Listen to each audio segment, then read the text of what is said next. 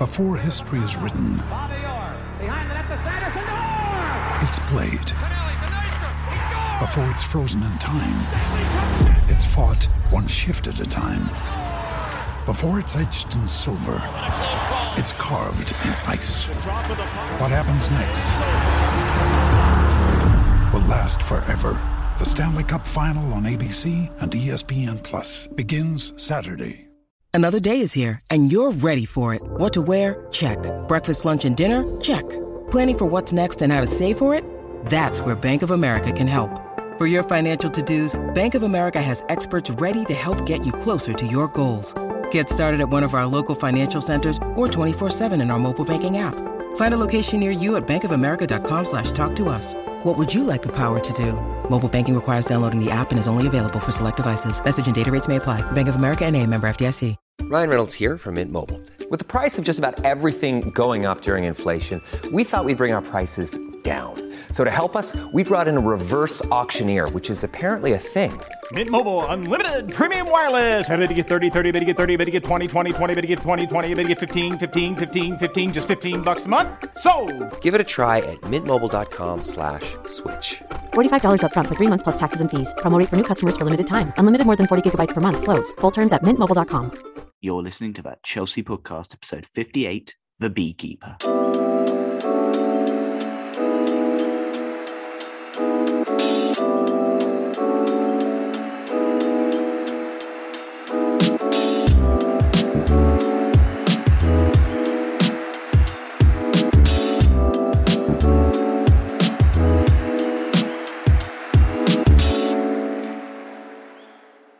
Welcome back to that Chelsea podcast. No Jack this week. He's holidaying in Portugal, but I'm very pleased to be joined by Mr. Daniel Childs at Son of Chelsea. Daniel, recovered from last night. I can't lie. I had a headache after the game. Like I generally had a headache. Um, and I guess that was stress in, induced. I mean, I was worried I was going to go to bed and have nightmares about throw-ins for like the whole evening. Um, I've just about recovered from it. I mean, trying to sort of reflect on an onslaught like that Chelsea have suffered for some time. I mean, I remember maybe a game away at Crystal Palace under Frank. I remember we survived a very late onslaught from Crystal Palace, but just how sustained it was. I mean, it was like we were down to 10 men. I mean, Anthony Taylor was on the pitch, so I was trying to think, you know, had, we had any players sent off? Um, but yeah, it was quite incredible, wasn't it? How much Chelsea lost control and how good Brentford were. I, I can't say I'm overly surprised about that. I think we all knew it was going to be a very tricky game. I just think the pressure we were under in that last 20 minutes was kind of a bit ridiculous. And I, and I think tactically, I think Tuchel maybe got it a bit wrong with his subs to try and wrestle back some control because we just didn't have any and we were just basically surviving and gasping for air for that last um, period of the game. Yeah, we will get into that shortly. As always with guests, I get them to give themselves a plug. And Daniel, you know, since we last spoke, you've now got a, a new gig at writing for Football London. So why don't you tell people obviously where they can find you, where they can still find your YouTube, and now where they can obviously read your articles for Football London, which obviously, you know, I you very kindly often asked me to contribute to one the other week. Yeah, thank you for contributing, mate. Obviously, that was uh, one about Jorginho. Um, yeah, it's been a mental couple of months, to be honest. Um, yeah, I think the last time we spoke may have been the Champions League final. I think it, it might have been after that. So, I mean, that is a very long time ago now in terms of what's happened. Yeah, it's just basically a, a role that came up and yeah, it's been an incredible and intense few months. You know, my YouTube channel has kind of had to take a little bit of a backseat as I've adjusted to the new schedule. Basically, my role for Football London uh, is being a writer slash sort of presenter for Carefree Chelsea, which is kind of a new thing that you know football london and obviously there are other clubs involved as well but specifically chelsea is trying to get more sort of fan creators and writers on board Jai McIntosh, obviously you you know him, um, is involved. He kind of does a bit of everything. He's not specifically Chelsea, but obviously having him, Scott Clayton, who's obviously Carefree Youth um, on Twitter, is the editor of Carefree Chelsea. We've got Anita Abiomi, who um, I'm sure people would have known across YouTube and, and stuff like that. And she's wr- written for The Athletic and places like that too. So, yeah, it's been an incredible few months. And um, obviously now sort of readjusting. So we're going to start making videos for my YouTube channel again, and obviously appearing on great podcasts like this. So it's it's been mental, but it's been cool to see the support and um, quite uh, surreal at times the opportunities you know, I've, I've had through this job already. Yeah, Daniel's links will be in the description below, and make sure you check him out. And obviously, all the great guys at Football London. With you know, very fortunate to be able to get people like Daniel on, also people like Adam Newson on, etc., to try and provide the best Chelsea content we can. Right, you know, you we briefly mentioned at the start, you know, you were you were recovering from, you know, you had a headache after the game. For a minute, I thought, had you been spending too much time with Hakim Ziyech? um, but it was it was very very stressful. And I think if also if ever the phrase "a tale of two halves" was was pretty apparent, I suppose that was it. And we'll start off with the positives. That first half, and I guess even that first sixty minutes, felt while obviously while the attack wasn't clicking, and there were a number of occasions where we misplaced forward passes in dangerous positions. That felt kind of, you know, you that first 60 minutes, you were pretty happy with that as a performance away from home against Brentford, a Brentford side that have caused a lot of teams problems this season. You felt pretty happy looking at that first 60 minutes, I guess, didn't you? You know, obviously seeing performances of of Ruben Loftus-Cheek, particularly in midfield, his driving runs, etc. Ben Chilwell, excellent. So, you know, how pleased were you, I guess, the first 60 minutes of that game? Yeah, I think given all the preparation and expectation we had about it being a very tricky test and seeing the way Liverpool had struggled to maintain Brentford and sort of control the game, the flow of the game. Um, I think Tuchel tactically got it right in the sense that putting three in midfield, kind of trying to stifle Brentford, you know, really suffocate the the the balls that could get through to the front two you know that's kind of what you wanted to do and it, i kind of felt that chelsea had to do what man city did to us in a sense if you remember a couple of weeks back you know lukaku and werner had absolutely no service and for about 60 minutes um, especially Ivan Toney, who kind of latches on. He's kind of the start point of a lot of Brentford attacks, direct balls into him. We really limited and cut off that supply line, and I was really happy about that. And we were really quieting down the Brentford crowd. They couldn't get involved in the game. And I think you were really happy about that. I guess it's just a frustrating thing at 1 0 up is that we were lacking something. You felt like Chelsea could go into another gear. You wanted that second goal. And I don't really blame Tuchel for making at least the first sub he did because Kovacic was on a yellow card. And I think some of his passes were increasingly wayward as the game went on. So you kind of want a little bit more energy. But the issue was, I think, actually taking off Kovacic meant Chelsea lacked something in that central area. And I think Kovacic was retaining the ball, kind of does what he does best in that middle area. And that's kind of the problem that Tuchel has at the moment is that in some areas of the pitch, we are gaining control, but in other areas, in particular in attack, we're still struggling to really connect. And, and I think that's where the game really shifted. Um, it's hard to know. I mean, he could have kept Kovacic on, and in worst case scenario, Kovacic, as he has before with Anthony Taylor, gets a dodgy second yellow card, and we're down to 10 men. But I, I do think that the first 60 minutes, as, as you've said, were a sign of Chelsea professionalism, given as well we we played some very young players in that back three, you know, a, a back three containing three players under the age of 26. I mean, that yeah, in a Premier League game, that is quite staggering. And especially with Malang Sarr playing his first Premier League game for Chelsea as well you just kind of felt that Chelsea were kind of going about their business, really doing what they've done under Tuchel defensively of just shutting down the team, limiting them to very few opportunities. And it was going to be quite a, an impressive performance, but obviously it very quickly turned and became very stressful. Yeah, Malang, Malang Sarr came in for his debut. I guess that was the slight surprise. And, you know, give, given the meltdown we see on Twitter before the game, you'd be, you know, surprised he was a professional footballer given uh, given how much people reacted. But his numbers, 10 clearances the most in the game, six interceptions and most in the game, three out of four ground duels won, three out of three successful tackles, passing actually of 86.2%. There were obviously a couple of shaky moments, but as Premier League debuts go, and the test he had, particularly up against Bryan Mbeumo, that was quite an encouraging display from him. Not one to, you know, we're going to go get ahead of ourselves and go, right, he needs to be playing all the time. He needs to be playing in this team regularly. But I guess, you know, an exa- another exciting and you know example of yeah we've got a player in our squad who if needs be can come in and we can get a result and we can get a job done with him in there. Absolutely. Yeah i, I did kind of think it was a bit of a risk you know given the game. I, I, this is a guy who's only played one game for chelsea so far. You know and that was obviously aston villa in, in the league cup but you know, if you were to look at the squad objectively without any sort of doubts and sort of prior history, you would say Malang Sarr is really the, the only second choice Tuchel currently has in a back three system on the left without Antonio Rudiger.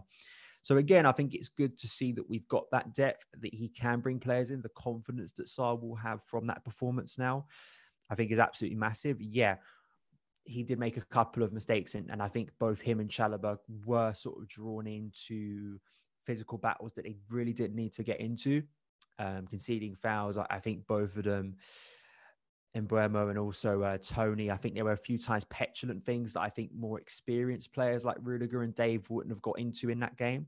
But I think for both of them, in particular, Sarr on this occasion, it's it's a sign also, I think, as we've seen before players, I think when you think about the atmosphere in the dressing room, the atmosphere around Cobham, the fact that players like Sarr and Loftus Cheek and Barkley, fringe figures who've come into the team so far this season and impressed.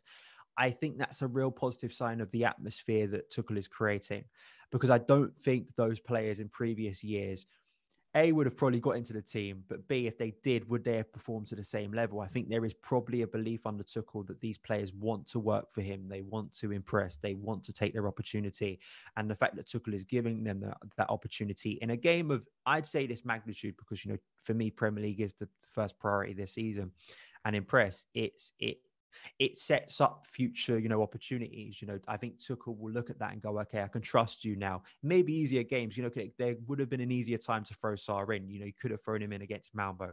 You could have thrown him in at home to Burnley, where maybe Chelsea are likely to dominate that game a lot more and, and at home, and it's going to be a more casual experience.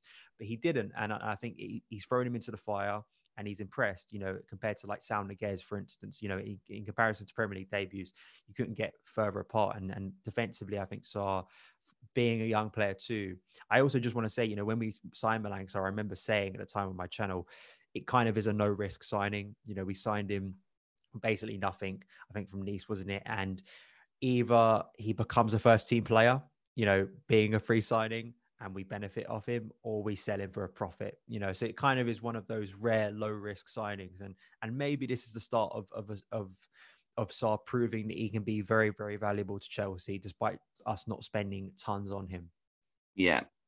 I guess we on the other side was Trevoh Chalobah. And while, you know, you say he was, did get perhaps drawn into a couple of things with Toney, and if Toney hadn't been offside, he may well have been given away a penalty in that second half. But I think while that might have been perhaps Trevoh's one of Trevoh's weaker performances for us, just, purely because he's performed at such a high level, I think I was again for him that'd be a pretty impressed big, you know, learning curve, learning, you know, he's learning on the job all the time and learning against Ivan Toney, a top centre forward. Uh, I thought, you know, while he did get drawn and stuff, he did deal with him fairly well, and also, you know, had that crucial goal line clearance as well. And that second half, you know, showing his, you know, positional awareness to to help Chelsea get get a point. You know, I guess just not, but not his necessarily best day at the office, but still, you know, another encouraging, you know, display and you know, I guess a useful marker for Trev on his development. Yeah, absolutely.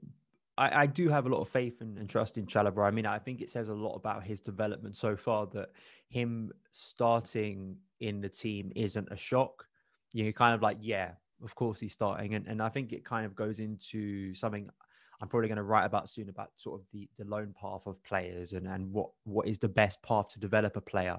And you know, Chalobah's loan sort of journey has not been the most glamorous. You know, Ipswich, Huddersfield, Lorient. You know, three teams that may not strike you as, as teams you'd want to send really promising young players, but they've given him so many minutes of competitive football, senior football. He comes into Chelsea and he looks so composed and ready. And it's a bit like Mason and Tammy and Fikayo and, and Reece, you know, these players who've played a lot of football by the time they uh, reach Chelsea. And yeah, sure, he's still a young defender. He's going to learn these things, but you know, he's still yet to concede an open uh, goal, um, an open play goal. Um, in a defence for Chelsea so far this season, which I think you know says a lot about his impact in the team. And you know, I know Tuchel obviously looks at numbers very um, intently, so that's going to be something that he's going to give him more opportunities. And it's just great, isn't it, that after the summer of so many young players leaving, we have a breakthrough. We have someone who's continuing that pathway that Frank Lampard set. I think it, it's so important for the team. And and Chalobah, there's there's kind of no doubt with me that he's going to be a big player for us at least this season. And and he's doing more than any of us could have expected. Really, I think the fact that he's appeared so much um, is probably a sign of Tuchel's faith in him, you know, because it, it, hasn't always been the case. It's been an injury crisis, so I have to throw you in. There's been times when Tuchel could have opted for a more experienced player in that position. Maybe not yesterday because of no Rudiger or Silva, but he's on he's in there on merit and and you know you wouldn't be surprised to see him starting again against Malmo and, and Norwich and you know the upcoming games as well. Yeah. I guess one player who I think was probably second best player on pitch for us behind Edouard Mendy was goal scorer Ben Chilwell he's just you know having a really good good few weeks, isn't he? Like I thought, aside from like a really classy finish and whatever moment, I was so pleased it fell to to, to him and not Kovacic, who was, who was quite nearby him. But also a really strong, you know, I thought defensive display from as well because he had to do quite a lot of you know defensive work as well because that obviously the left side, well, both sides were targeted due to the inexperience, but he also covered pretty well. You know, some crucial blocks and you know after being out the team, you know, for a while, obviously, you know, took him. I think perhaps just a victim of circumstances, just you know, rolling on from last season. But he's come into this team, and aside from you know, I guess giving away that penalty uh-huh. against Hampton, which he then bounced back really strong. He's had a good international break with England. He's now continued it on against Brentford. You know, an exciting, encouraging signs from him now that he can now get right, take that place back from Alonso, who, to be fair, up to now done a relatively good job in his his position. Yeah, my sort of post-match piece was about Chilwell and sort of how quickly things have changed for him in, a, in the space of a couple of weeks. Um, being sort of out the team, questions about why he was out for so long. Um, despite I think Alonso doing a pretty decent job, you know, I don't think costing Chelsea massively. I still would have preferred to see Chilwell back in a little bit sooner. I think you've just already seen the level Chilwell brings, and that goal I think is sort of a proof of Chilwell's really smart movement. You know, he made a run in the first half that we've seen him make consistently for Chelsea, sort of that out to in run round the back of a defense. You know, the, the move that probably should have led to the opening goal for Timo Werner, where, you know, Chilwell makes that run, a switch of play, I think maybe from Chalobah, uh, from one of the centre backs. Uh, he knocks it down to, to Lukaku, lays, or, lays the ball off to Timo Werner, and Werner should have hit the target. Um, but you know he's constantly in those sort of inverted positions um, and that we saw against Southampton. It's really hard to defend against because Chilwell's got such speed, I think such intelligence, and the finish. I mean, I think he scored three or four goals for Chelsea, and all of them have been sweet strikes. You know, the, the strike against Southampton was just ridiculous. You know, I just it really was, and unfortunately because. Um, McCarthy saved it, or at least you know tried to save it, and it didn't hit the net. I think people don't appreciate how good of a goal that was. I think if that just went straight in the back of the net, it'd be considered one of the best goals so far in the Premier League. Um, but it was a, such a straight, sweet, sweet strike, and yeah, I mean. Chilwell is going to be a massive player for, for us this season. I think we all knew that. Um, and I think it's a sign of his mentality that he just he hasn't let these months of frustration sort of get to him and, and he doesn't look sluggish. He's come back in and there's, I wrote about how he kind of has a ferocious intensity. He looks like a player that just wants to show Tuchel, you've been wrong so far this season. I should have been playing more. And, and that's what Tuchel probably wants. And he's got the reaction he wanted. And, and Chilwell once again is proving that, you know, 50 million, I, I still think is a bit of a bargain for a player who I think is going to longevity. I think it's going to be massive for us over a number of years. Yeah. I guess another another bright spark Ruben Loftus Cheek back to back starts in the Premier League. He has come a long, long way since, you know, I remember say I, I reference this quite a lot, being at Zenit, him getting two minutes off the bench and thinking, oh, this is this sort of just feels like throwaway minutes, almost just to feel like, you know, keep him happy, keep him sort of feel like he's involved. But he's actually taking his opportunities. And again, you know, uh, you know, up till the last 20 minutes where basically Ruben was just, you know, another uh, an auxiliary defender basically for us up till then, that was again, I thought a really strong showing from him in midfield. Again, just the way he just drove with the ball like effortlessly, man, winning free kicks all over the place. And you know, I guess that was one thing that I did quite like about that midfield at the start. Anyway, was you had Kante, Kovacic, and Ruben. I thought there was a lot of energy there and a lot of opportunity, especially you know progressing the ball. You would be able to progress the ball up pitch, and I guess I did kind of think that might count. You know, help us. You know, not perhaps need Mason as much but Ruben Loftus Cheek, you know, he's get he's got his opportunities. It did kind of feel like last chance saloon for him mm. at Chelsea, but boy, oh boy, is he taking him, isn't he? Yeah, I mean, it, it's kind of. Um, I kind of had low expectations about Ruben because I'd had my heart broken before. Because uh, I've been a massive Ruben fan, as I know many of us have. You know, it's not a unique thing. I mean, I, I was there for his first ever Chelsea goal against Scunthorpe, right in the Matthew Harding Lower uh, back in 2016 and you know was there for his um, I think Premier League debut against Liverpool. I was there for his first I think ever senior appearance against uh, Sporting Lisbon. So it's been a long journey, and I always, especially at Sarri run, which I still think is very much a sliding doors moment. You know, I've, I've, his form during that run was just absolutely incredible. I mean, it was, and I think it's why so many of us have continually sung his praises despite the injury, despite the struggles. Is that in that run you saw just a, a player that could transform Chelsea? You know, I, I, don't think that's an understatement. You know what Ruben can do, the the skill set that Ruben has within his game is such a unique one. You know, he has the physicality, he has the intelligence to make runs from deep, he, he has the technique to go through several challenges. I mean, it, there's just, in terms of what I'd want from a central midfielder in the modern game, someone as well who was adding goals too, which hopefully we may see in the coming weeks. He's playing a little bit more of a deeper role. I think he's just an extraordinary talent. I, I really do. And it's, it's wonderful, you know, that we could be seeing Ruben finally make it at Chelsea and maybe of course it's not nice and we didn't want it to happen but maybe th- these are things that happen in, in players and people's you know lives you know th- their setbacks you know but to come through from that has probably made uh, ruben a stronger character you know and hopefully for him he can remain fit i was interested to see tactically yeah at midfield because at the time i think maybe we just assumed it'd be sort of the the 5-3-2 but i felt it would be more like sort of a 3-1-4-2, which is what Tuchel finished the Southampton game with, and Barkley and Mount were kind of playing as two eights, which I kind of like that system a bit more if Tuchel wants to play a free in midfield, because I think you need to get further bodies forward. And weirdly, Ruben started as the six. I think he was intended to be the six, but you look at his heat map last night, I think he had about 98 touches.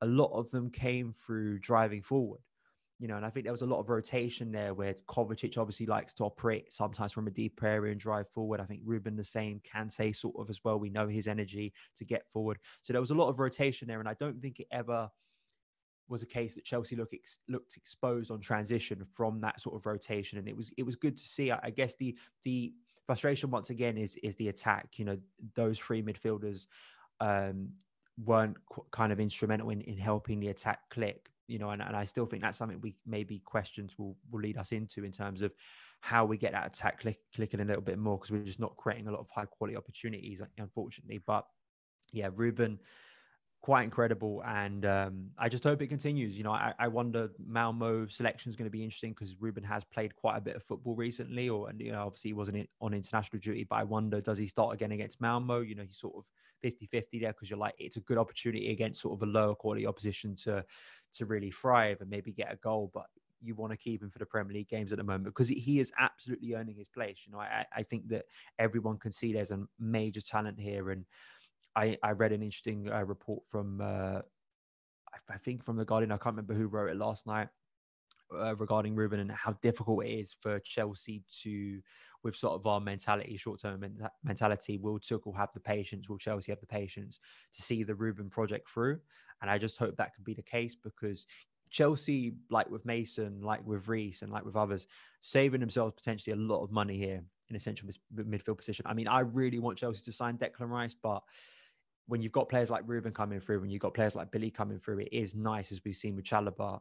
You can save a lot of money and you can potentially um, develop one of your own. I'm not saying Ruben's the same player as Declan Rice. He isn't, but you've already seen from a deeper position and he played before for Chelsea, he can do a lot of damage in midfield. Yeah, nah, exactly. Exactly. Um, right. We've got to talk about him. And this is why I'm just going to link him first question. Biases aside, where do you rank Mendy in terms of best keepers in the world?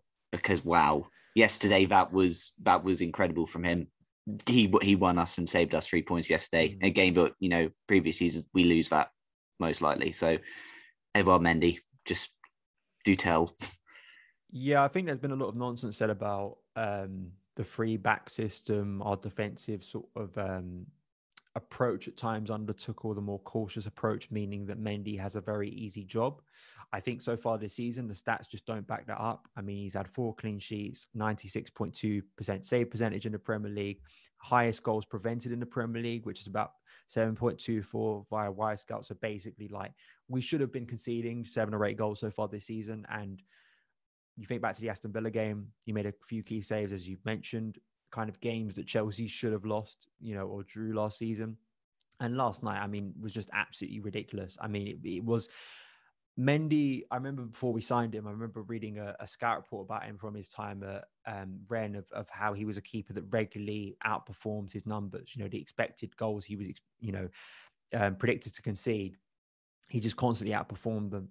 Um, and really, that's what he's done at Chelsea. And unfortunately, I think for the first few months, people maybe because he didn't make as many world class saves as people would want, maybe it was the fact that he cost not the most, you know, 22 million. He wasn't a high profile name. Many of us didn't know the name of Edouard Mendy, in all honesty, before we started being linked to him properly. But he is up there. The numbers just prove he is one of the elite keepers in European football. He is performing to an absolutely elite level. He is up there with Ederson and Alisson because for Chelsea to win a Premier League title, yes, we needed an elite goal scorer, but you also need an, an elite goalkeeper, which is what we had with Thibaut Courtois, who I know isn't a nice thing to say anymore, but in the seasons he was at Chelsea when we won Premier League titles, you think about some of the saves he made specifically under Antonio Conte, he made some absolutely ridiculous saves. Petr Cech, obviously, for years did it did it for us. You need someone in that goal who is going to bail you out. You know, as good as a defense you can have in front of you, there are going to be times like last night where maybe injuries force Tuchel to rotate, and you come up against a really good side who, who are going to put you under pressure. It was just it, it was like Superman on there. You know, it, it was just you could feel Mendy's confidence grow for every save. He's just like, I am not going to be beaten tonight, and um, yeah, I, I, don't know what else to say other than I just think he's been an astonishing signing. I do wonder in years to come if Edouard Mendy is going to kind of be put in the Dave category of signings. You know, just it's proof once again that Chelsea don't always have to spend 90 million on a player to solve a, a, key area of the pitch. You know, 22 million, it's the case of good scouting from Chelsea, um, which is what I like to see sometimes because we just always, because with the level of club we are, we always sign the most obvious players, uh, which isn't always the worst thing, but I, I, quite like the idea of signing players that are a little bit more obscure.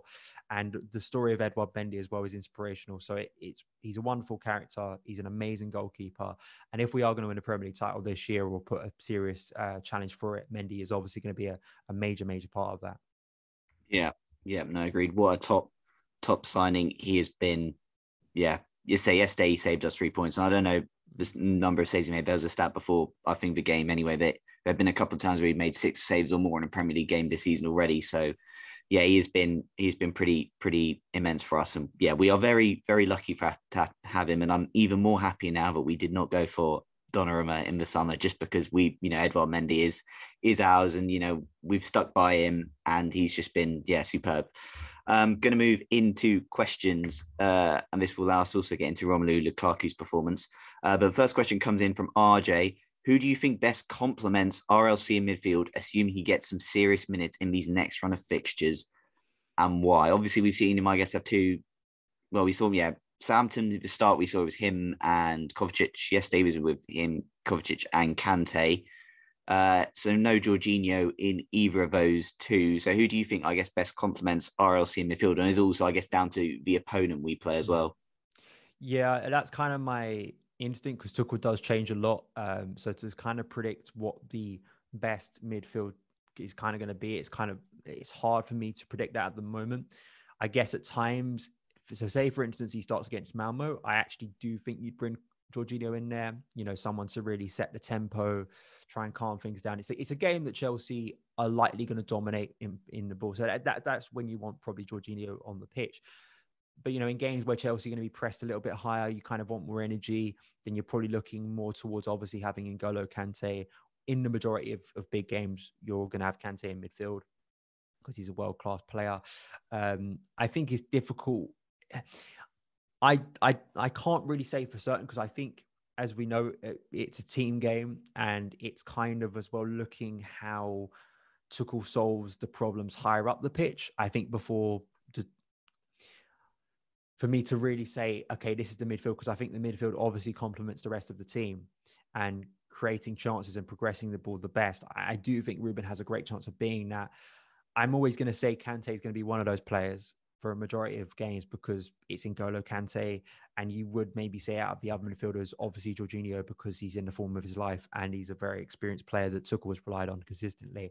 I'd say those two, but you know, Kovacic is getting a lot of minutes at the moment, and you know, if, once we get to Lukaku, you know, in, I was looking at stat in terms of the players that have passed the ball to Lukaku the most so far this season and, and seem to be forming a good relationship with him. Kovacic is one of those players, so he could stay there as well. But we, but we know Tuchel rotates, which is kind of a bit frustrating. So when we have these questions of who best complements him, I think I think Jorginho can. I think Kante obviously can. Kovacic can. I think it's dependent on the opponent we face and what we kind of require from that game for me to make a, a firm judgment. But it's good to see out of the players he's played with. I think so far we're just seeing Ruben play well, which is which is the biggest positive.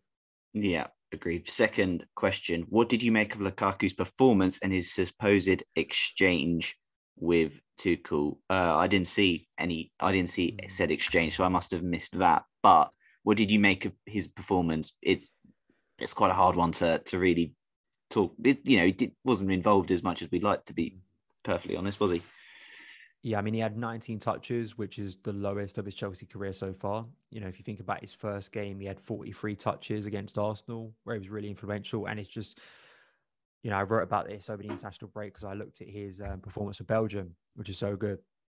And what he's doing for Belgium, the positions he gets into for Belgium. I mean, he's just, there's nothing about Lukaku at the moment that is screaming to me, I think he's doing anything particularly wrong, you know, in the sense that I feel that Lukaku is is massively out of form. The Belgian performance should give you enough evidence that's not the case. We're just not getting the ball to Lukaku. We I think Tuchel is getting it wrong at the moment with Lukaku. I think we are limiting his game dramatically in the sense positionally it just looks like he's being asked to be quite a stationary centre forward, quite a, just a, a stereotypical target man with his back to goal.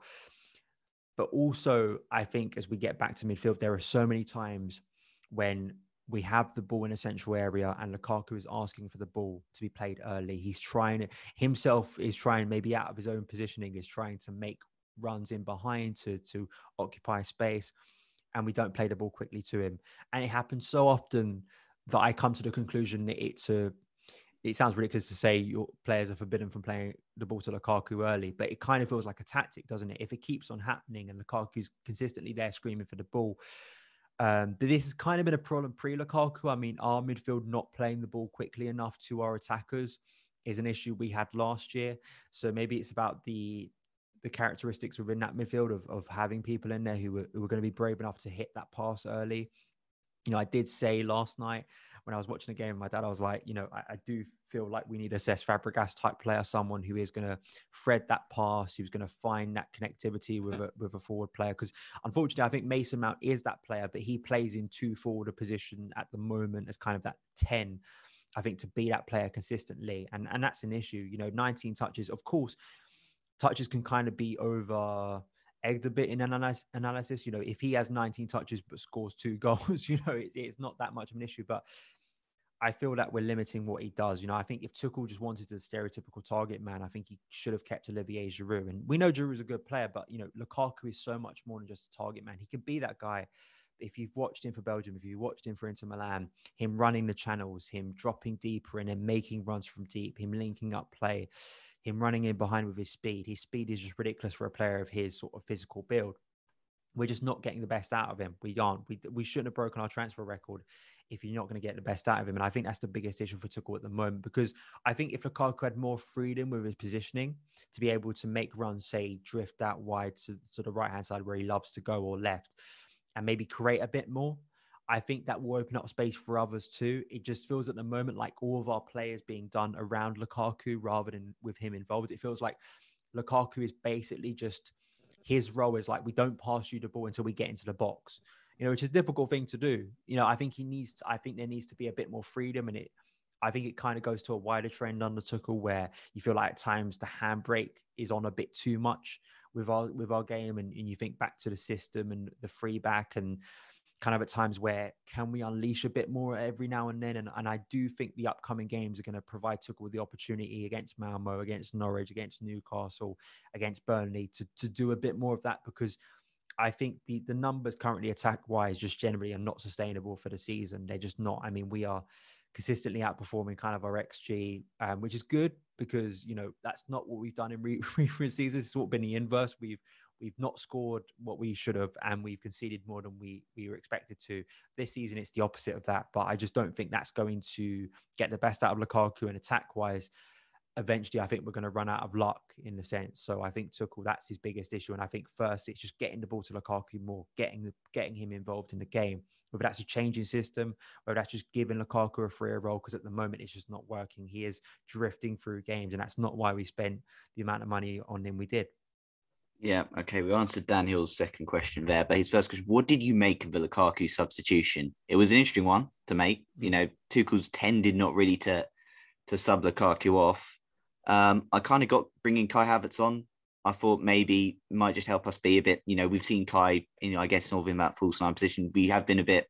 You know, more fluid. Kai's perhaps been a bit better there. Also thought defensively, Kai is, you know, he's not obviously as big as Lukaku, he's still pretty tall guy and he helps out defensively. So I did kind of get it, but it just didn't really make any difference at all and didn't really work either. It kind of probably worked negatively in the end when we were literally just hoofing long balls and we probably wanted the pitch to try and hold the ball up. What do you kind of make of the whole Lukaku substitution?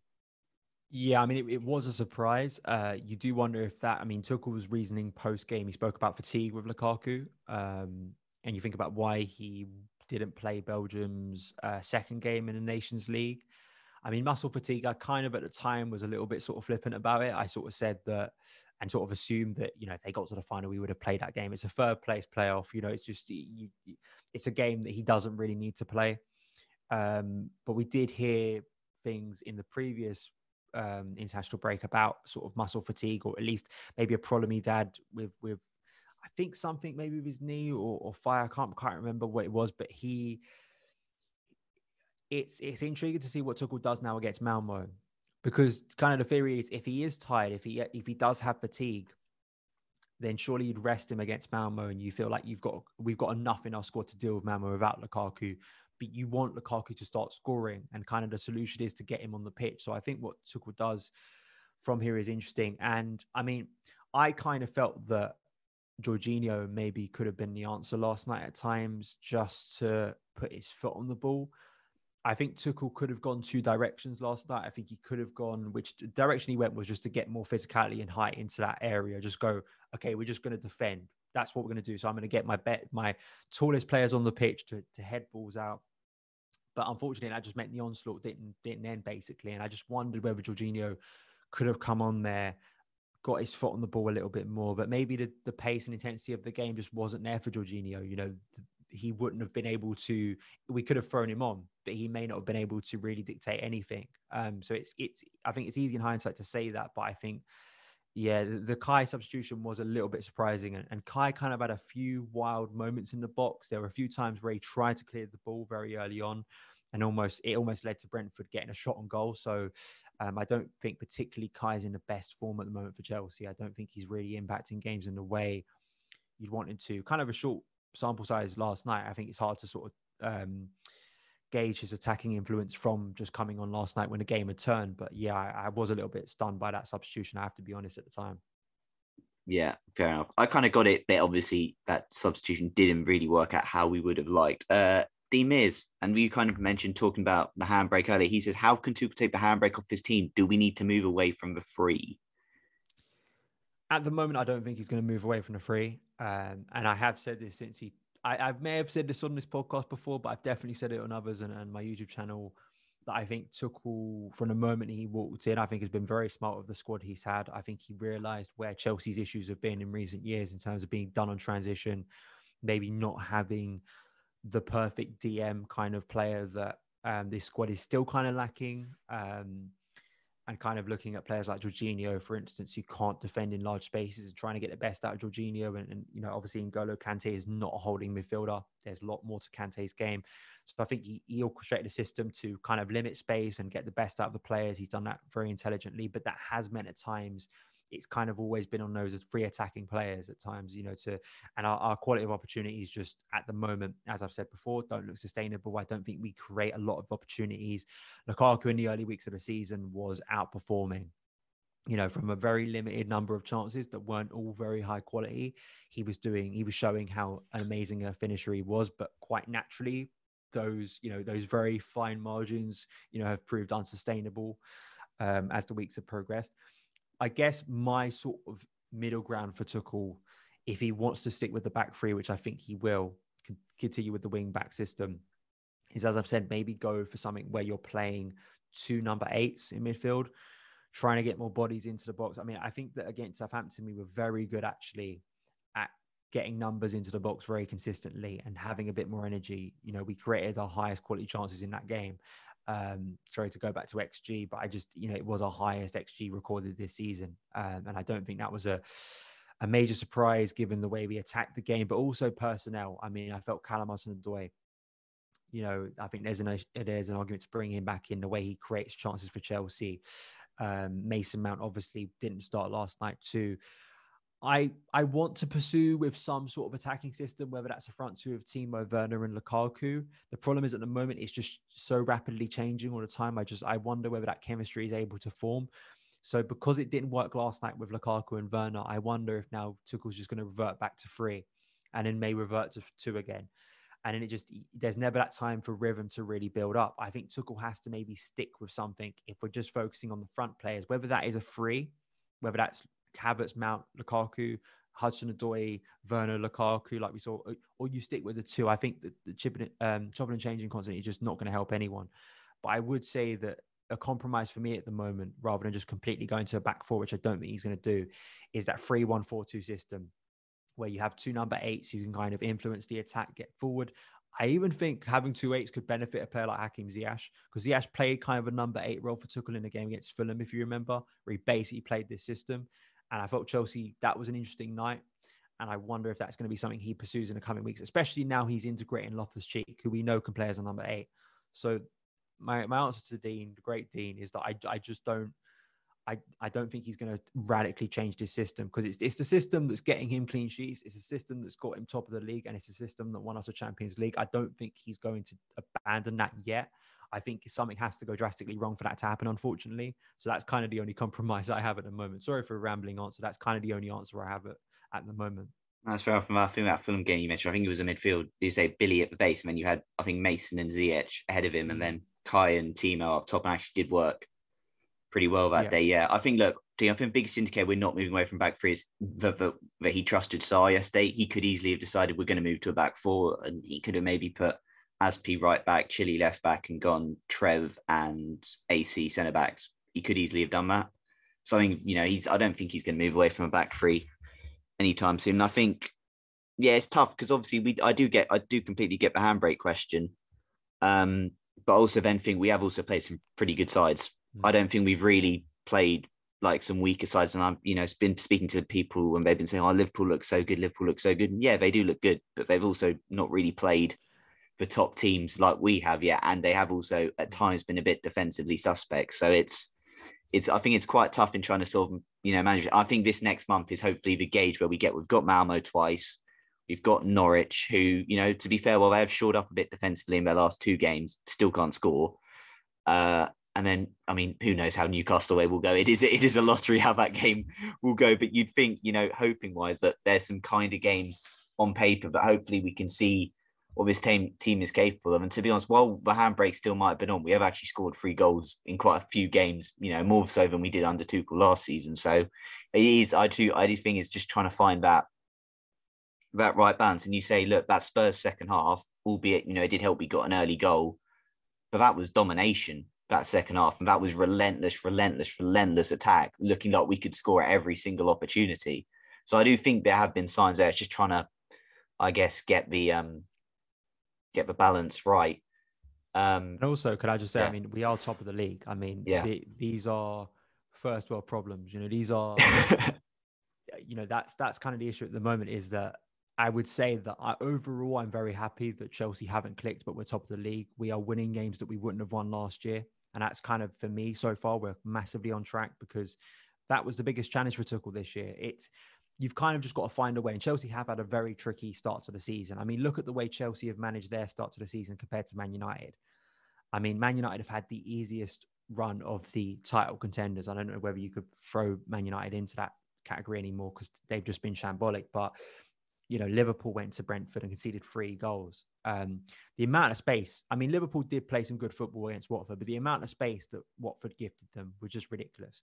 You know, Chelsea are gifted that same amount of space. If you're gifting Mount, Werner, Lukaku that space, I'm pretty confident, despite our attacking issues at the moment, Chelsea are going to be scoring quite a few goals. You know, so, you know, I do think there needs to be some perspective here that to be fair, like Chelsea in recent seasons usually start seasons brilliantly. We look like an amazing team and then it all dries up in winter.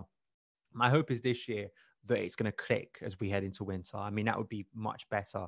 So I think Tuchel will obviously be frustrated. I think he'll know there's room to to progress and get better. I think we all can see that, but we also have had a tricky start to the season. We've had to go away to Anfield. We've played Spurs. We've played Arsenal. Yes, we can make all the jokes we want, but we've lost to Arsenal in recent seasons. Those are still big games for Chelsea in a year. We've played Man City at home. We've now played Brentford, Aston Villa, Southampton. Tricky games in recent seasons that Chelsea have stumbled in, and Brentford have been brilliant so far. So like you, I really hope this run of games is, is going to give Chelsea a platform to to maybe just express themselves a bit more and, and start to win games more comfortably. And hopefully, by the time we reach November, December, this next run can kind of give us that springboard and confidence that the attack is now flowing. We know what our best midfield is, and, and we can go on and, and really progress. Yeah, yeah. Next question comes in from Sham. It's probably early days, but what do you make of the Timo Lukaku combo so far? I think mixed bag is probably I guess it's fair to say, as said, I've said going back that Spurs second half, that worked really, really well. Obviously, there's a caveat. I think we were 2 0 up when Timo came on. Spurs were leaving space in behind, but it worked really well. I thought against Southampton, obviously that front three of which was included Callum worked really well. And then obviously last night, unfortunately, the Timo Lukaku combo didn't really link up much, but at the same time, there was still that one really good chance that Timo got, which he probably should have at least hit the target with and obviously there was that really danger that that counter attack from that Brentford corner that we did score from. But obviously, Rom was was offside, so there were some signs, but I guess just ultimately not a huge amount. But also then that comes back to they actually need to get the ball into them, which they. I mean, I don't know how many touches Timo had, probably more than Rom, but still probably not as much as we'd like him to have either. Yeah, I actually was quite impressed with Timo's performance. I think Timo did things. Well, it's, it's that weird inverse, isn't it? Like Timo's just such a confusing player. Like he did things last night that I criticize him for and doubt he can do, like being able to have the ball at his feet, be confronted by defenders, and then drive past them, which may seem like a simple thing, but Werner really struggles to do that. You know, he's kind of a player that needs the ball put in front of him and he needs to run onto it. But at times, dribbling, I thought he was a lot better. He got out some tight areas, and that was really encouraging. But he's finishing. You know, there there was that really one opportunity in the second half. He had an opportunity, but I think it would have been offside. Uh, the one that fell to Lukaku somehow blasted over, but obviously it was offside, so it didn't matter. I think Werner was originally offside too, and then you had the breakaway, obviously that was offside as well with Lukaku. Um, there are signs that it can work. Um, I just think it's that frustration at the moment that yeah, we aren't really clicking. There isn't kind of a, a natural sign of how we're going to attack every time and I'm not quite sure what the plan is every now and then to get the ball. I mean, we know that we use our wing backs, and they're a massive part of the way we build up through the pitch. That that's quite clearly, you know, the way Tuchel sees how he progresses the ball. Um, I just think there were time, and again, we got the ball with, especially with Loftus Cheek or Kovacic or Kante, we get the ball, they drive forward, and it's just either they wouldn't play the ball through to Lukaku or they wouldn't know what to do once they got into that area. And I think that's the issue at the moment. They aren't really helping the front two. And we saw how isolated they were against Man City. I mean, absolutely no service whatsoever. And it was really hard for them to get into the game.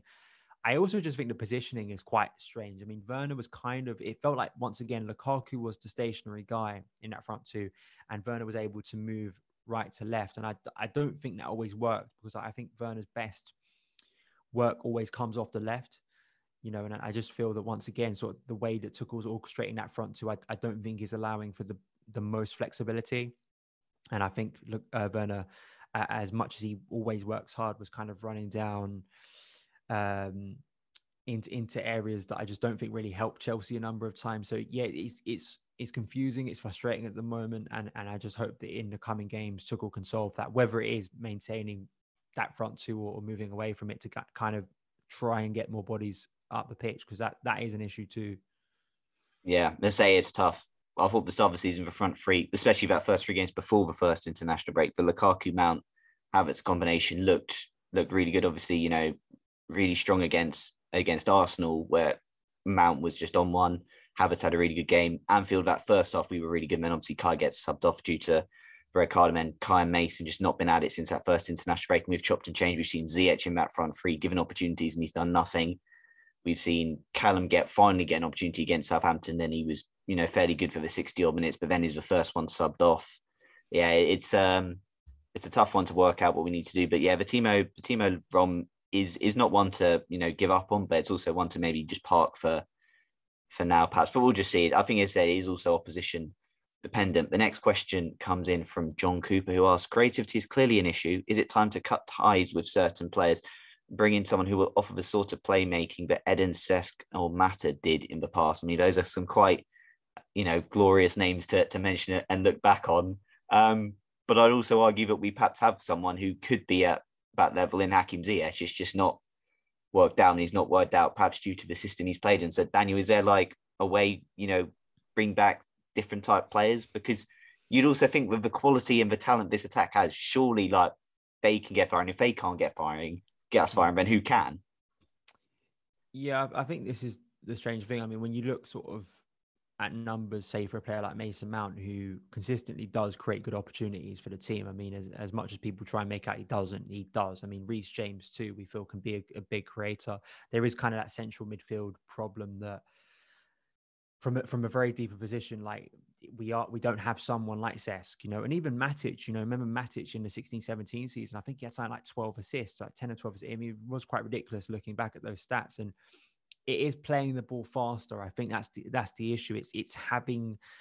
It feels at times once again, and I don't know if this just comes back to the way we're playing football and the fact that it happened. It's been happening since Tuchel arrived. That you kind of think it's it's a plan that that safer pass constantly, that safer pass that gets sideways, you know, it just playing that safe ball rather than trying to look for a quick ball when you've got Werner making runs, when you've got Rom making runs. And, and that's unfortunately the issue at the moment. When Cesc was in the team, there was always a sense that he'd play that quick ball, you know, and there is obviously a high risk to playing that ball because there are times when it doesn't work. But if it does work, you're through on goal. Um, I don't think we should be desperately looking in the market for another attacking player. I mean, I think that there is enough talent here to work something out. I really do. You know, I look at, a team like Liverpool, for instance, and the way Klopp orchestrated their central midfield didn't really have a Cesc Fabregas type player, didn't really have a number 10. That midfield was kind of all set up to help facilitate moves for the front three, trying to get the ball to the front three, who are very productive. I look at players like Callum Hudson-Odoi, who I do think can solve issues like this because I think Callum is so underrated in terms of his passing in the final third. I think his creativity, stats prove that Mount over a season is going to create a lot of good opportunities too. We know this team can get there. Um, once again, I just wonder tactically and kind of what Tuchel wants from the team offensively is that limiting our ability to create high quality opportunities. And maybe, as I say, in the coming games, if he loosens that handbrake, if he allows more midfielders to get forward, that's the issue as well. I mean, we don't have a lot of midfield runners. You know, we don't have players that naturally burst into the box. And I wonder if Ruben can be that player a bit more for us because you know, Kovacic isn't a player that usually is going to pass the ball and then drive past the ball as well, you know, like Frank used to.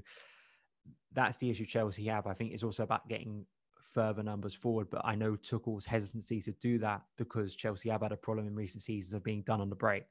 So, you know, Frank tried it constantly when he was here in terms of getting numbers forward, but Chelsea, our balance in midfield was all off. So I do think it, it's not a simple I don't think there's a simple solution to it. I understand the logic behind why Tuchel has been a little bit more cautious, um, but whether that's going to be enough for Chelsea to really sustain this title challenge that we want to, um, I'm still highly doubtful because um, I just don't think we can maintain it at our current level of, of uh, and lack of creativity. I mean, the numbers just show it. Yeah, yeah, and I say I do think it does link back into the opponents we've played. I think I think as mentioned on Sky I think by going over if Tuchel hadn't seen the way that Brentford had played against Arsenal and played against Liverpool, if we'd say that Brentford first game season, would we have played would of way we did? Would we have perhaps you know tried to be a bit more as compact? But yeah, it's issue. Well, I do think it comes down to point because to be fair, I actually think against that you know that Southampton first half, you had people like Ruben, you had cover. They you did have them playing those balls quickly. Timo Werner was in left and anchor space, and he was getting the ball quite quickly. So I just think it is is tough. I do think. Look, I'm maybe this is just me being optimistic, but I just do think against certain sides, you're going to see us struggle a bit because we're just trying to we can't get the balance right. But then there will be against lesser sides where I do think we will just go for it, and maybe we maybe we do concede a few more goals, but we'll obviously score enough to win anyway. I think it would just be game of balance. We might, you know, instead of winning games one 0 or two 0 we might win in four one or five one, something like that, just to maybe get That's right, but it, but it is interesting, and I'm yeah, it's that if you obviously you know someone like Fabregas, you just have the, was just a I don't want to say luxury player, but you had him deep, you had him pinging balls on, and you also had someone like Matic or or Kante next to him to also do sort of like protect him and sort of cover for him. But it's yeah, it's uh, it'll be an interesting one to see what happens there.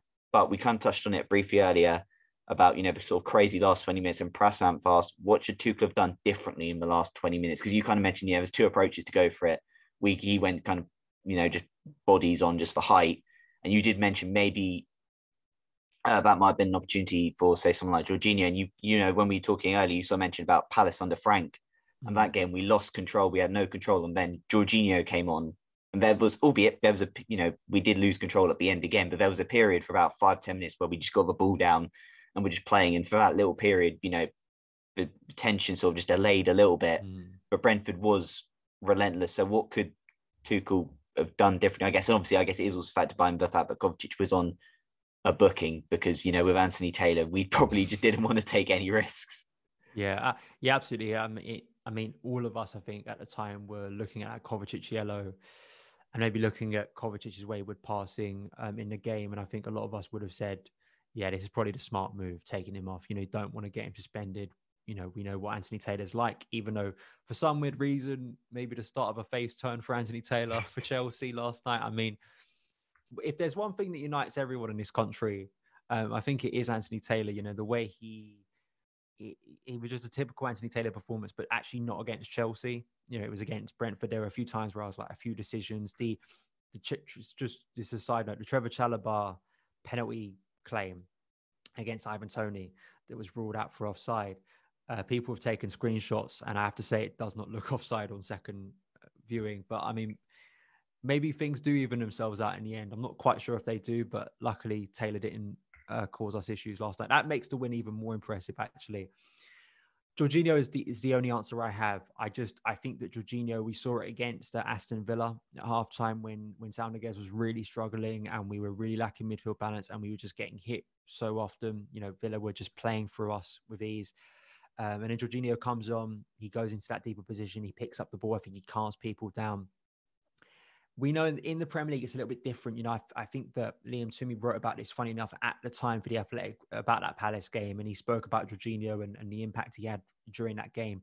But then how quickly the tide turned again, and it's the intensity of, of Premier League football, isn't it? That maybe in European football, maybe in Serie A, you bring on a player like Jorginho and the game's dead. I mean, the amount of games you'd watch maybe um, in Italy or, or Spain where a game would be done and it just is done. There's just no coming back whilst in the Premier League, you come up against sides that, especially with throw ins, who know Brentford know how to orchestrate situations to be able to get set pieces. They, they have so many set pieces. I've, someone told me the other day, it's like ridiculous number of set piece sort of um, patterns they've worked on in training. I mean, this is a team that knows how to get the most out of them, and, and they're very smart tactically to be able to get into situations to win those set pieces over and over again. And with that hostile crowd, with how close they are to the ground, um, to the pitch, sorry, even if Jorginho came on, that could have actually done the opposite. You know, is not the most physical player. So if Jorginho hadn't got on the ball, is he going to be that big of a presence in the middle of the box? You know, that's kind of a, a concern as well. So I don't think I, I always hesitate to question like a manager of Tuchel's quality and say it's just so easy. Why didn't you bring on Jorginho? But I think it's undeniable that we lost control of that game. We did. I, I, I can't, as good as Brentford were, I think there was a solution. And my instinctive response is to say, maybe bring on that central midfielder to to calm people down. Also, an experienced player who directs the rest of the team and can kind of say to some of those centre backs, "Stop hoofing the ball up aimlessly when you don't need to. Look for the pass into my feet or look for the pass into into one of the wing backs. Try and build up play because we got to stifle this crowd, and we just weren't able to do that." Yeah, yeah, no, it's a tough one. It's, it's just easy to like say in hindsight because at the time, again, as I said at the time, I kind of didn't really have an issue with any of the subs that were made. It obviously just didn't quite work out how we would have liked. Uh, final question comes in from Tom Coley. How early will we win the league? Haha. Um, he goes, but Tuchel's manager squad even better than we think with Sarr, Barkley, Chilwell, Werner, RLC all becoming important. What do you think is his single best, most important quality characteristic as a manager? Because I know I think we kind of touched on it earlier as well, but you do feel previous regimes, some of these players just wouldn't have had a look, and even if they were in the squad, But we've seen, you know, Barkley, he got some minutes in the Carabao Cup, and against Hampton, he, Tuchel was the one against Juve and against Hampton. Tuchel was the one he turned to against Hampton when he had Ziyech and Havertz on the bench, and he turned to Barkley. Yes, they, you know, they say could easily maybe change formation. Could he? He could easily maybe said right. We'll put Trev left centre back. We'll put AC in the middle. We'll have Azpi right centre back. We'll play.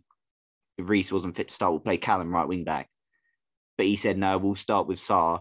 So how? I guess what do you? What impresses you most? What do you think is his best quality characteristic as a manager? I mean, I guess you would instantly say tactics, you know, the tactical mind he has. I think the ability to look at the squad, understand what it needs to succeed, game to game, personnel wise, when to take a player in, when to take a player out. I think politically, I think he's been an incredible Chelsea manager. Um, I that's kind of the most that, that's the one that jumps out to me, and maybe is is not the one that's actually the most relevant to what goes on on the pitch. But I, I do think the PR game, the, the politics of the club. I think managing a big squad, I think he knows how to do it. Yeah, I mean, the way this season, if we just isolate it down to this season, the amount of players who have come in from the cold that, yeah, you just wouldn't have seen. I mean, and it was a problem that hurt Frank's regime, as we know. You know, we know this in terms of the way it went wrong, in terms of players like Rudiger, players like Christensen, players like Jorginho being really left out and kind of the reports from the likes of the athletic saying that you know frank with the players he he trusted were he was very intent of, of, getting them involved. But if you weren't involved in the first team maybe you know some of frank's lack of experience as a coach not speaking to those fringe players. And you do feel like as i said earlier in the podcast about say, say Malang and when these players come in for the majority of the time they're performing well i think it maybe speaks to the environment that Tuchel is creating that he he is able to get performances out of players that know that they probably aren't going to play every single week, but the fact that they do come in and do perform well, I think that it's just it's a it's a combination of things for me. Tuchel as a manager, I'd say his greatest strength, obviously, I think is his tactical mind. I think he he's one of the smartest managers currently or smartest coaches working in in modern football. I think the way he he understands space and understands system, and I think understands defensively how a team is able to limit space for an opponent and then in possession is able to sort of make the pitch as big as possible. And the way he's managed his squad and the way he's looked at the characteristics of this squad which i don't think have always been perfect and been able to work out a system that most of the time nearly all of the time so far as chelsea head coach has got the right result i think is, is the most impressive. Um, and and i think he is he is the thing that you know gives us confidence that we can win the league. You know having him difficult moments throughout the season and, and being able to manage it over the course of nine months, I think is, what gives me hope that Chelsea can break out of this sort of consistent sort of slump for, for sort of top four. And I think I think that's what gives us as much chances as Liverpool and Man City in this title race. Yeah, nah, that's all really, really well said. Yeah, best say although obviously I think he's tactically brilliant. He's one he is one of the best managers in Europe. You know, I actually say think he's got mentioned the like PR wise, like he came into the job and he's known from day one he's got to get results. He's not, you know, tried to make excuses. I don't know how like he obviously got Rom in the in the summer, which I'm glad I presume like he was obviously happy with, but obviously we then the only other signing was Saul. You know, how big he was on that, I don't know. But he said he will work but he's constantly said he will work with what he's been given. He's not thrown a strop. I guess obviously when you've worked under PSG and all the, the stresses and that, the Chelsea job it is really like tame in comparison but he just seems like just really relaxed. He just seems calm, and it does almost feel like because obviously before he came, you know, we'd heard stories of him falling out. But it kind of feels like we've got the best version of Thomas Tuchel, but I just mm. like someone who know who is comfortable in himself, knows what he wants, what how he can get there, and he's just said, right, I'm just gonna work with what I've got, and I will work out how we get the best out of this squad of players we've got. Because I'm sure if you know if there were different personnel, different players, we would be able, you know, we would definitely be able to play a different way. But he's just thinking this is the best way to get results with this players with this team. So I think, yeah, that's kind of sums up. I know it's not one perhaps single best quality, but it's just sums him up as a person. Obviously, his tactical brilliance. I think the way he is as a person as well, just like his press conferences, albeit I don't watch him as much now due to some of the questions they get asked. But if you see some of his stuff on the fifth stand, he is always like you know quite an engaging person the way he talks about football just yeah i think you know i think chelsea we are very very lucky to get Thomas Tuchel. And as much as sacking Frank Hurt, I don't think you know we could have got any luckier and hit the jackpot any better than getting Thomas Tuchel in charge. And just fingers crossed, fingers crossed, this one uh, this one can last a while because I do think we can uh, build something pretty pretty special with Tuchel. And despite the fact that you know fans missed have missed quite a lot of his reign, as in fans being the grounds lot of his reign. There is already a strong bond between him and the fans. So yeah, I think it's just it is just really really exciting uh, for the future. But that wraps up this week's episode of that Chelsea Pod. I want to thank Daniel once again for coming on. So Daniel, before you go, tell people where they can follow you on Twitter, where they can find you working. Obviously, if you've got any interesting articles coming out today or in the weeks. Yeah, thank you, mate, for having me on. Always a pleasure. Uh, yeah, people can find me obviously at twi- on Twitter at Son of Chelsea, uh, which is pretty much where all of my work gets posted and my thoughts on Chelsea. Um, there's also a link on my Twitter profile to all of my Football London articles um, from the time I've been working there so far. Um, there is a piece that has come out today where I've sort of, in a joking way, sort of responded to Paul Scholes' claim that Chelsea don't have a, a good defense like Man, Man United, which of course is very funny after last night and, and just basically how the numbers just don't back up his claim, unfortunately.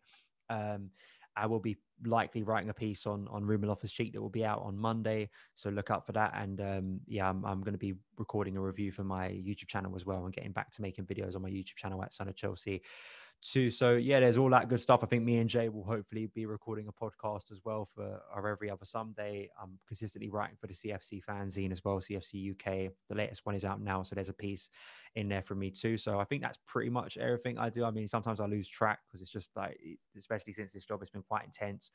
Um, but it's it's an amazing opportunity and it's great, as you know, uh, to come on this podcast and and speak with people about Chelsea because it is it is just a, a pleasure at the moment yeah, no, it really, really is. And all Daniel's links will be in the description below. Uh, as for us, you can follow us on Instagram at that Chelsea Pod, on Twitter at that Chelsea Pod. Uh, if you are on Twitter and when we tweet the episodes out, likes, retweets really do go a long way. Just getting on out onto every single person's timeline as possible. Hopefully, we can just keep keep on uh, growing. If you listen, uh, we're available on all your usual podcast platforms. If you listen on Apple Podcasts, a rating and a review doesn't go amiss. Again, just helps us get us out there. But uh, yeah, until the next episode, everybody, keep blue flag flying high. Sports Social Podcast Network. Step into the world of power, loyalty, and luck. I'm going to make him an offer he can't refuse. With family, cannolis, and spins mean everything. Now, you want to get mixed up in the family business. Introducing The Godfather at Chumbacasino.com. Test your luck in the shadowy world of the Godfather slot. Someday, I will call upon you to do a service for me. Play the Godfather, now at Chumbacasino.com. Welcome to the family. No purchase necessary. VGW Group. Void where prohibited by law. 18 plus. Terms and conditions apply.